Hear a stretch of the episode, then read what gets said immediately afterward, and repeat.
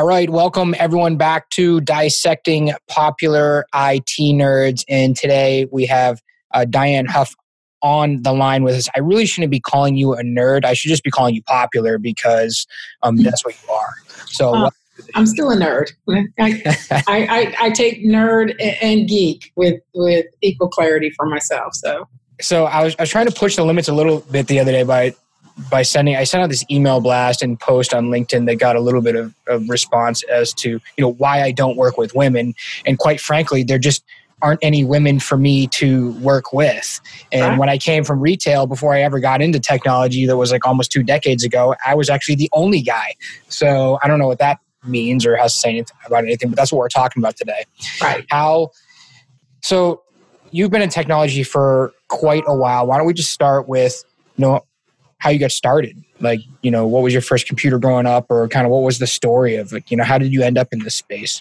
Well I, I grew up in a time where no one had a computer growing up. So um, the first computer i got was in i think it was 1985 a friend gave me a fairly modified commodore 64 oh modified and I, what do you uh, mean yeah? I mean, I, all my friends were nerds so you know uh, uh, and it was actually uh, uh, one of those things that I I saw how he modified it and it, it got me very interested in technology. Uh-huh. My first computer that I ever owned on my own was a used IBM 5150 with the dual floppy drives and uh, uh-huh.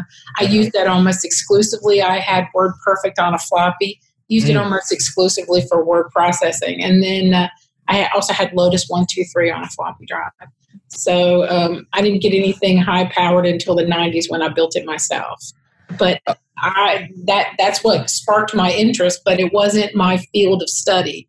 I was okay. studying to be a psychologist, and I was going to school uh, to be, you know, to to work in criminal psychology, and just happened to be working for a value added reseller as a receptionist, making mm-hmm. coffee, reading books, and um, one day the guy who did the rack and stacking and throwing cable broke uh-huh. his arm and they okay. asked me if i wanted to learn. And um, i guess they had you know manpower shortage and they grabbed the first person they could find. And i learned how to build i'm really going to date myself cat 3 cable um, and token ring networks.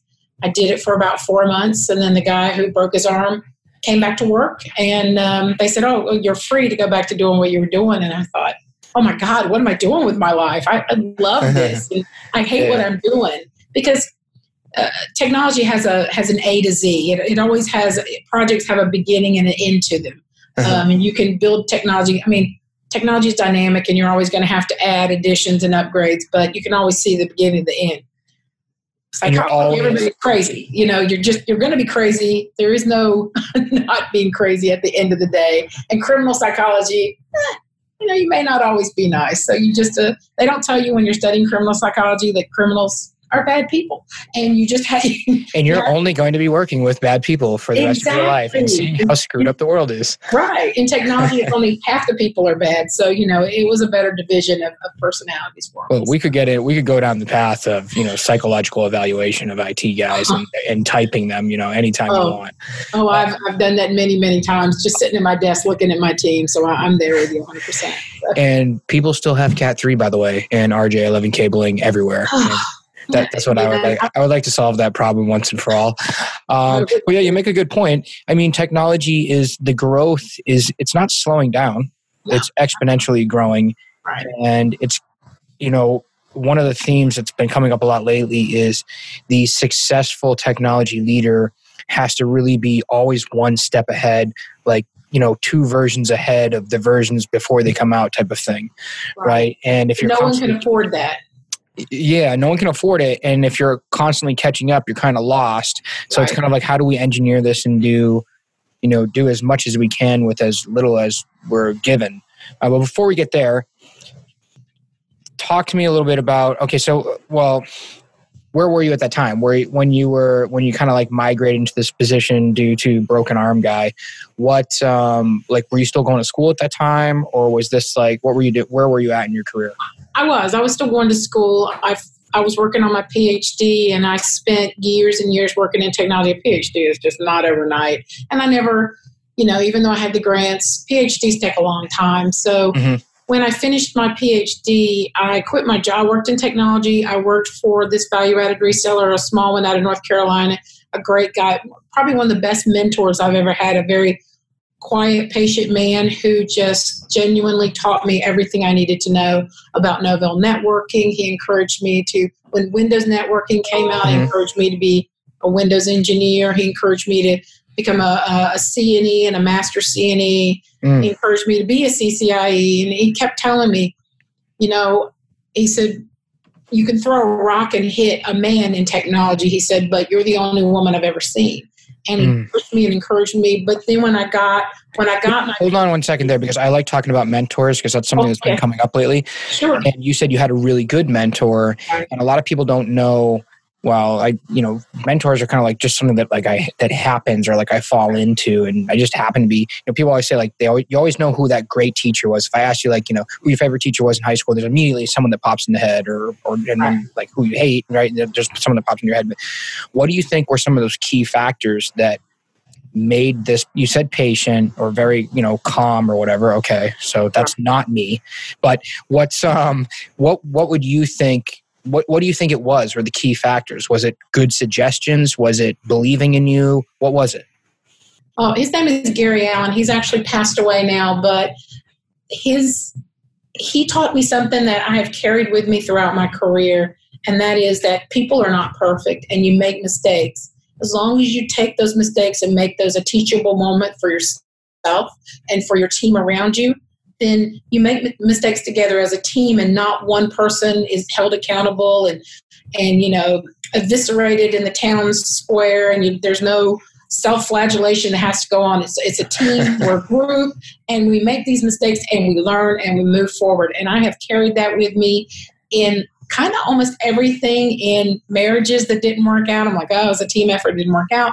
Or in uh, friendships or but but particularly in a team environment for a company because you know the the worst thing you can do is have your um, employees constantly operating out of fear. And if they realize that they can be human that they can make mistakes it's it works. And, and and it makes for a happier workplace. I've had a lot of really happy solid teams it's there's not it's not to say that if you continue to make the same mistake over and over again, I won't bop you in the head or give you enough rope, rope to hang yourself. But you know, as a as a technology leader and as someone who's had as many years of experience as I had, you know, I want to help them grow. Um, and and part of growth is making mistakes. So I, I, I valued and carried that with me. Now I'm not. He was a patient, wonderful man. He was a he was a minister on the weekends. I don't have any of those qualities. So, but but I'm just very forward and candid and outgoing. But I every once in a while I try to get that Zen moment. I like to call it my Gary moment, and just uh, you know speak to one of my employees and say, okay, you made a mistake. Here's here's what we're going to do.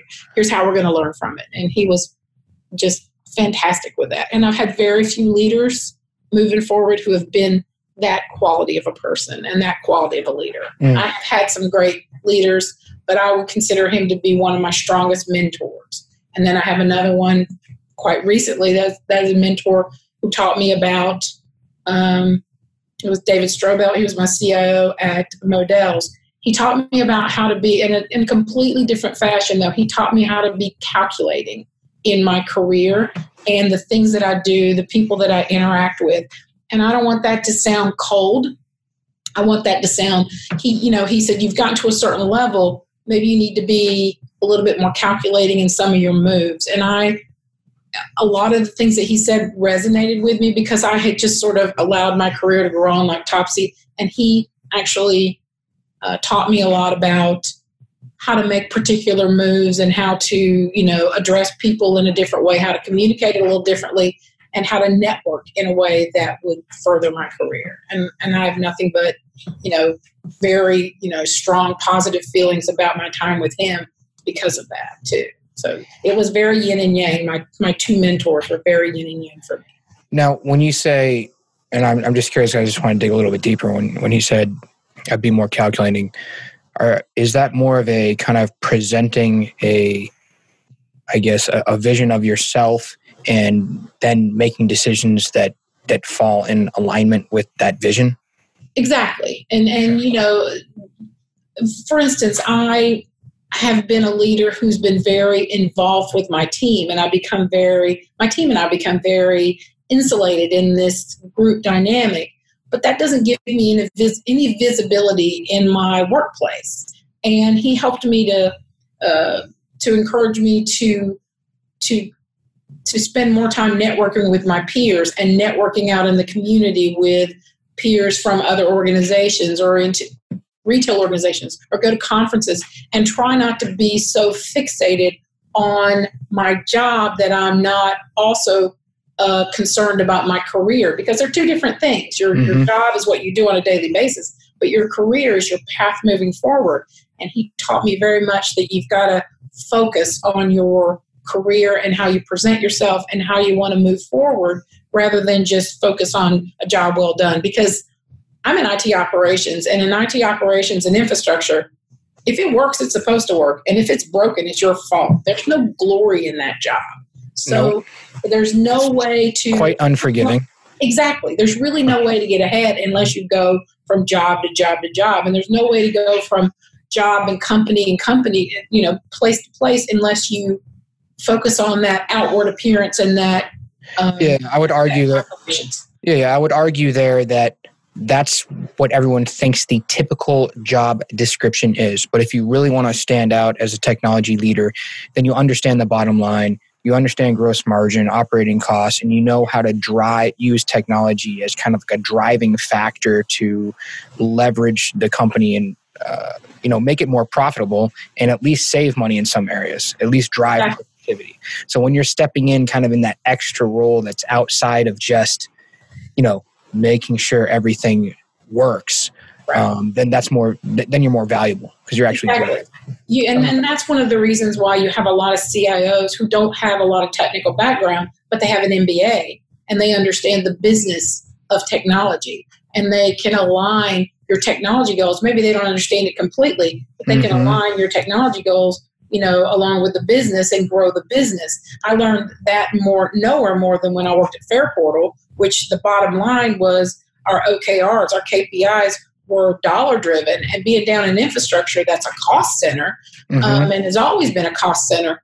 Um, it was one of the places where I learned that you have to adjust your KPIs and your goals to help them meet that do- meet those dollars, meet those sales, meet mm-hmm. those requirements. And, and it was that was another valuable lesson for me and another place to work where I learned more about business than I had ever learned before and how to make technology a part of that business rather than just um, just keep the keep the wheels. Yeah, it's surprising sometimes how many MBAs are in like CTO or CIO roles, but really don't have much of a technology background or aren't skilled at like like they couldn't step in and like handle the tickets. Let's just put it right. that way.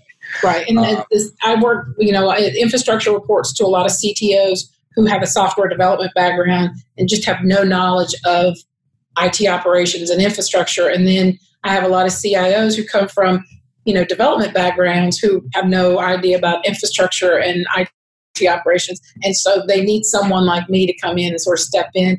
I, I don't i don't have that mba i don't have eh, a, a phd in criminal psychology is not going to give me the business acumen. I don't think you need it though. I mean to be honest with you i mean personally i don't think people need an mba i just think an mba is kind of like one of those things where some companies are like oh he has an mba right. you are now qualified you know like i don't think it should be like some people won't even look at you unless you have an mba but if you have significant business experience where you can show that you have, you know, driven profitable revenue, you know, if you have things like that, like, you know, shot, shotgun shells in your shotgun to like prove that, then I think it doesn't really matter because I don't think it's rocket science at the end of the day. Um, at least for me, I don't think it is. Right. Um, it's hard to prove. The point. I think yeah. I think what it what it means, what it says more is for the people that do have the technology background, that do have that kind of that do have all of those skills, there is an opening for you to really kind of like take over because you've, you've got the technology skills and the business acumen. You're gonna have to have that, and if you layer that in, that makes you now very very yeah. um, desirable. So, but let's get to the let's get to the feminine aspect of this. um, you know, because you you told me you had never worked with a woman until 2014. I had never worked with a woman. I worked with my first woman on my IT team in 2014. She was a telephony administrator. She's still there. The first true engineer I had ever worked with um, was in 2016 at Fareportal, which I'll give a shout out to Kritika Gupta, who's one of the strongest technology engineers. She knows data center, she knows routing and switching, she knows storage, and she is the ultimate. Besides, I think maybe besides myself, the ultimate purple squirrel. Send She- me send me her contact information after this, so I can um, so I can tag her on this as well. Because Oh, I will. She's yeah, she's a she is one of the very first technology. Um, she's a manager. She was one of the very first technology managers that I had worked with. She came as an engineer, and I made her a manager because I recognized that anything that I was talking to her about, the light was shining in her eyes of pure understanding. She had the knowledge, and any task that I would give her, she was able to do it. She one day will run some technology organization because she's just you know all she needs is a little bit of mentoring on the business side of it and and the leadership but you know she's young but i'm telling you in 10 years she's going to be running some organization but she is like i said a purple squirrel i I why is this Uh, honestly like why is now my thoughts are that like when i was growing up and, and when you were growing up and i'm not too far i'm not too far behind. But you know when i was growing up um you know it was just like the, the the guys that played with computers and the people that can play with computers like i mean really were like nerds you know what i mean? So is it and was that reserved for guys? And that's why we have such a kind of offset or wh- what do you think it is? And then and then what's the problem? Why aren't more women involved in technology? And is there you know you spoke of a glass ceiling and i kind of want to know like how real that is um, but maybe just i don't know where do you want to start with that one maybe let's just start with why is there not so many women more women in technology Well, I mean, we can start it from the beginning of my time during when I was coming up. There were very few technology degrees, and in order to get those technology degrees, you had to do just a ton of math, and that was kind of uh, part of the the.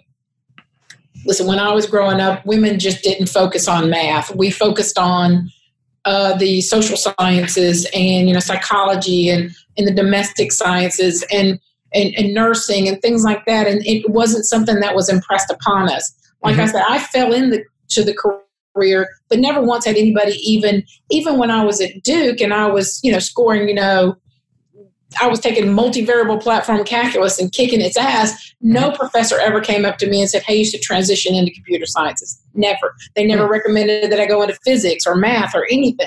Hmm. It just wasn't part of our culture at that particular time then as technology became part of the overall environment even i being right after you know i, I left that that value added reseller and i went to another company i had the experience to be a full on manager but i was still an admin and i had a, a great manager then who said you should focus on your work to become a project manager because you're never going to break that glass ceiling. Men just aren't going to listen to a woman in technology until you're in charge of a project. So I became a project manager. I went to school, took my PMI certification, my PMP, Mm-hmm. and became a project manager so that I could get people to understand not only am I a project manager, but I understand the technology behind it. And Mhm. then I was able to sort of transcend that that ceiling that I hadn't hit the glass ceiling, but just transcend the, the environment, transcend it, and go into you know program manager, and then a, be a network manager, and then a. well, you kind of had to do extra work I had to do. I had to work so much harder than the men around me in order to be that way, and I had to become very assertive, but cheerful, cheerful and assertive at the same time because you know a man can be very passionate and be very domineering, and he can be very forward and direct and candid, and a woman is a bitch. It's are you saying IT directors are domineering and forward? I, you just said that they're like domineering, outgoing, like forward, like all these other things that I just don't, you know, like it's kind of like the the stereotype is that no, the IT guy like hides in the closet and you know. You know, guy, Aaron Siemens, when I interviewed him, he said, "No, it's just like slide some food under the door. Like those days." Yeah, yeah. No, that's very much it. There were the they most of the managers when I was coming up had a very gruff exterior. They were very direct, and they, you know, the the first response was always no, no. Can I get no? Will, will you? No. It was just no. And they, you know, they they would generally sit in a data center or in an like an arrogant no, like a how Yeah, dare very, very how dare you make that suggestion? Right. No. they sit in an office full of crap, you know, of, of old hard drives and books from Uh-huh. you know ten years before, and Yeah. and then you know along you know comes Diane, and she's oh, happy and cheerful and and, Uh-huh. and and and upbeat and have a very positive nature, and it just did not compute. It did not compute in any way, and still to this day, I know that I've told you this story, but Uh-huh. I had an interview with a company while I was in the mar- on the market, and I interviewed with a company seven times, and everyone liked me. And then I had an interview with the CEO. We had a great conversation. I'm there's nothing cool about me. I'm just very direct and candid and goofy, and uh, but I know what I'm talking about, and I and I have a lot of skills and experience. And at the end of the interview, he said, "I just want to tell you right up front that you didn't get the job." And I said, "Oh, uh, why is that?" And he said, "You know what? You're very positive and cheerful." And he said, "And that just translates not very serious. I don't think you have any gravitas. You don't have any what? Wait, no. Any, wait, I'm sorry. What was that? You don't have any what?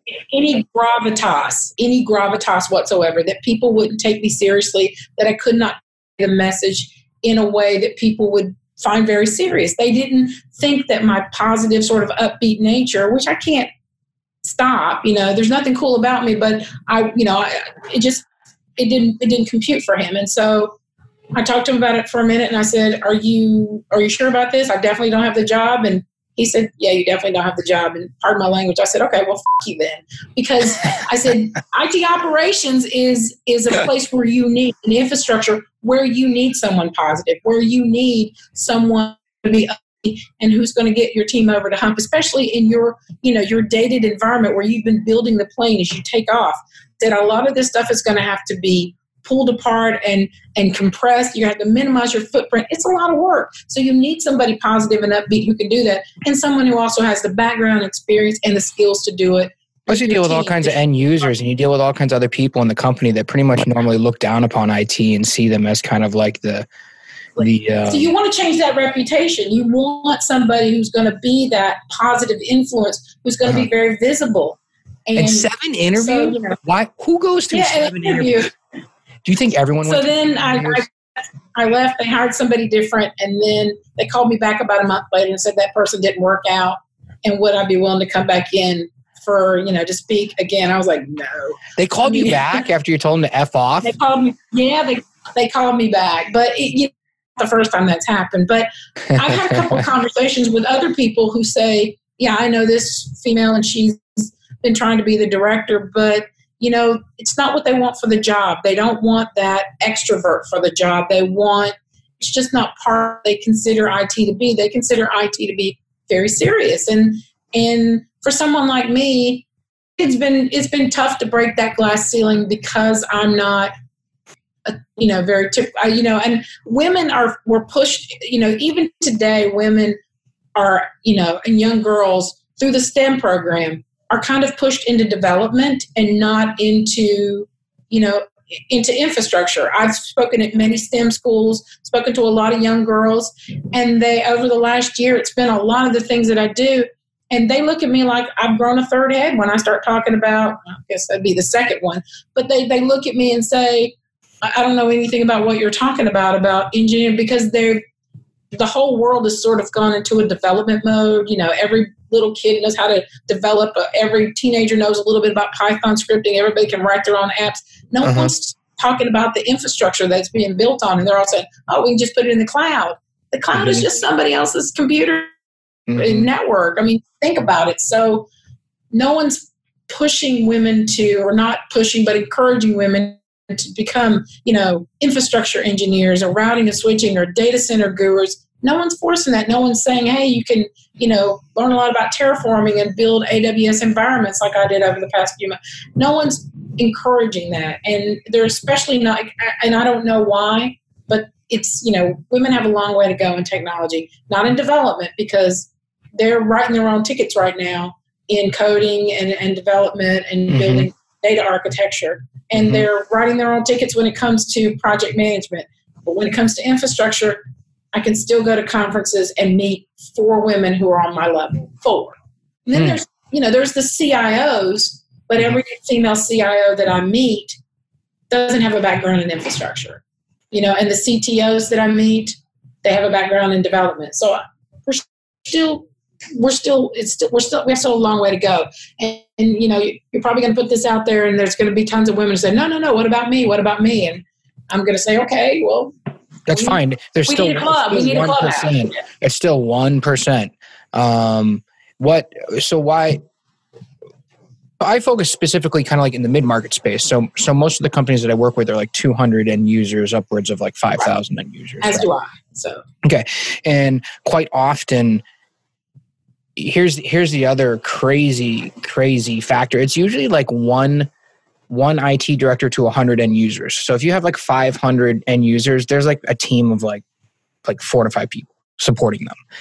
And to me that's absolutely insane because I've never because a so much runs off of technology these days so much runs off of like the network there's just so many things that that team has to take care of how is it realistic or how is it realistic to ask one or five people to handle and support that many people, especially when technology requires so much training and understanding from a huge mixed bag of end users these days? I think it's crazy. And in that particular situation, I think, you know, if we're going to, you know, stereotype and pigeonhole women into the hey, women can talk and, and women can to put together a presentation and and and and be the cheerleaders and get excited. You know, these are some of the reasons why you said when we talked before, like why women should get excited about technology. You know, if they're the opposite of kind of the the type engineering type IT guy who's you know gruff and doesn't talk to people, or when he does, he's you know pisses people off, you know, whatever it is. Um, if that's the reason why women should get excited, then in the mid market space, you could do a lot of damage in a good way because you know uh, end users and people in the company that are trying to do something with technology are going to be very happy to talk to you. It would make sense. It's just um, it's just part of our culture part of our society. Even when you look at television and you look at jobs that people have and you know like the it crowd they they got some woman who you know who took over who knew nothing about technology with these you know guys you, you rarely, if ever, see anybody on even in the mainstream culture of movies or television. You never see them, and it, it's just it, you know it's it's a it's a cliche, I guess, because it's true, or you know it's a stereotype because it's true. It's still true. I, as far as organizations, you know, there was before 2008, before the market crashed and and technology, the tech, you know, post the technology boom and previous to the um, the market crash around 2008, um, you had a lot of large IT teams, and your numbers, you know, your support numbers, where you had IT support person uh, versus end users, was uh, very thin. You know, it was you know one person for every 50 or one person. Mm-hmm. But but after that market uh, crash and companies skinny down and thinned out their teams, mm-hmm. and then they realized you know, we have 600 people and we have three IT support people and it's working.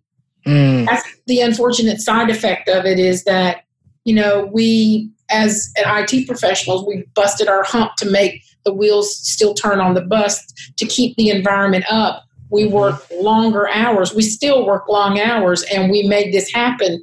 And we transitioned all of our support from, you know, certain people get some support and others get white glove support. Everyone was getting white glove support. And mm. we screwed ourselves. We, we literally screwed ourselves by doing that. And, you know, there's, there's nothing sexy about, like I said, there's no glory in the job. There's nothing sexy about the role. Um, and you just have to be okay with that, which I have always been okay with that because I like that. Uh, I don't, I guess I'm a glutton for punishment, just, you know, whatever. But, uh, well, so I what like, can you do to have a life then and be in IT at the same time? Are you telling me you don't know that answer? I, I do know the answer. Um, I have learned uh, through Buddhism not to um, not you know not to sleep with my phone beside my ear twenty four seven. I've learned um, to delegate more than I've ever delegated in the past. I think my delegating, um, uh, you know, I had a, um, a VP of IT ops at Fareportal who uh, Glenn, who just kept saying, "You got to delegate. Why are you doing this? You got to delegate this. You got to delegate this." I learned more about delegation from him than probably anybody in my career, and I um, I just had to learn how to take a step back. My um, and I kind of pushed that down to all of my managers to delegate that and to not take them on so much because as managers, as directors, as VPs, we are the we have grown up in a in a culture of I don't know if you ever saw that Saturday Night Live episode where uh, um, I think it was Jimmy Fallon was the IT guy. Of course. And right, and he would sit down and you know try to tell somebody how to do it, and they would not do it. So he would just say move, and he would push them over and do it we are all part of that in IT. We have that, we, especially managers and directors, instead of delegating and telling and teaching, having that teachable moment, we have a tendency to say move. And so uh-huh. one of the things that I've learned over the last 10 years is I can't do that. I have to teach my team how to do it with lunch and learn sessions and to sit down and say, here, let me show you something. I, I do that all the time with Office 365 or with VMware or with AWS here, let me show you how, let me show you what I'm doing as I'm doing it so you'll learn it for the next time. Or I'll do a little desk side, you know. Uh, the lunch and learn is vastly underused, I think. Right. Oh, yeah. Oh, yeah. do more lunch and learns. Exactly. more It doesn't help that I have all this knowledge in my head and they have none of it. I, the best mentor and the best managers, the best directors are the teams that, that, that teach their teams more than they know. That you want a team that, to know more than you do. And so as much you as much as you can dump out to them, you should do it so that they can grow because in IT it's all about learning. You know, we're nerds, we want to learn, that's it. And so the more you can teach them and the more they learn, sure they're going to leave eventually. Mm-hmm. You know, that's just par for the course, but you know, you get you get a new young eager person in and they learn and grow and grow. That's mm-hmm. what you want. You want your team to know more than you do and you want to give them as much knowledge as you possibly can. You want to give them as much training as you can. You want them to grow and learn and make you look good. Sure. Yeah. Uh, any final advice, secret weapons, um, tactics, uh, anything for anyone out there listening that they can take away from this and use and or get excited about? you know, uh, speaking to most of the women out there who are struggling to break that glass ceiling, who can't get the job because they are a woman, and and and, and just to be fair, um, about sixty percent of it is because you're a woman.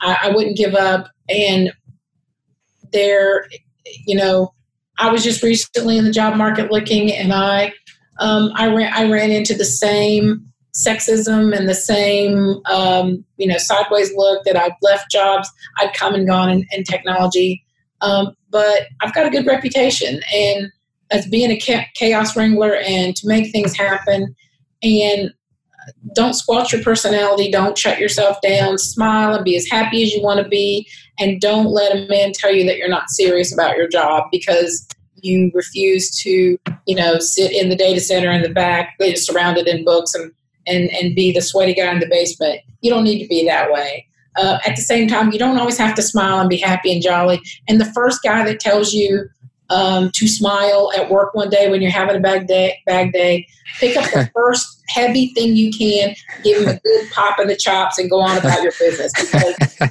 your job is not to make smile and be cute and be happy. Your job is to do your job. So don't don't let a man tell you that. So. Uh, Diane, uh, thank you so much uh, for being on the show today. Uh, it was a pleasure. Uh, please send me. Um, uh, please send me your other friend colleague's name as well, um, so I, I, can tag her and maybe ask her first before I do that. Okay. So, um, thank you so much, thank and um, have a wonderful day. You too.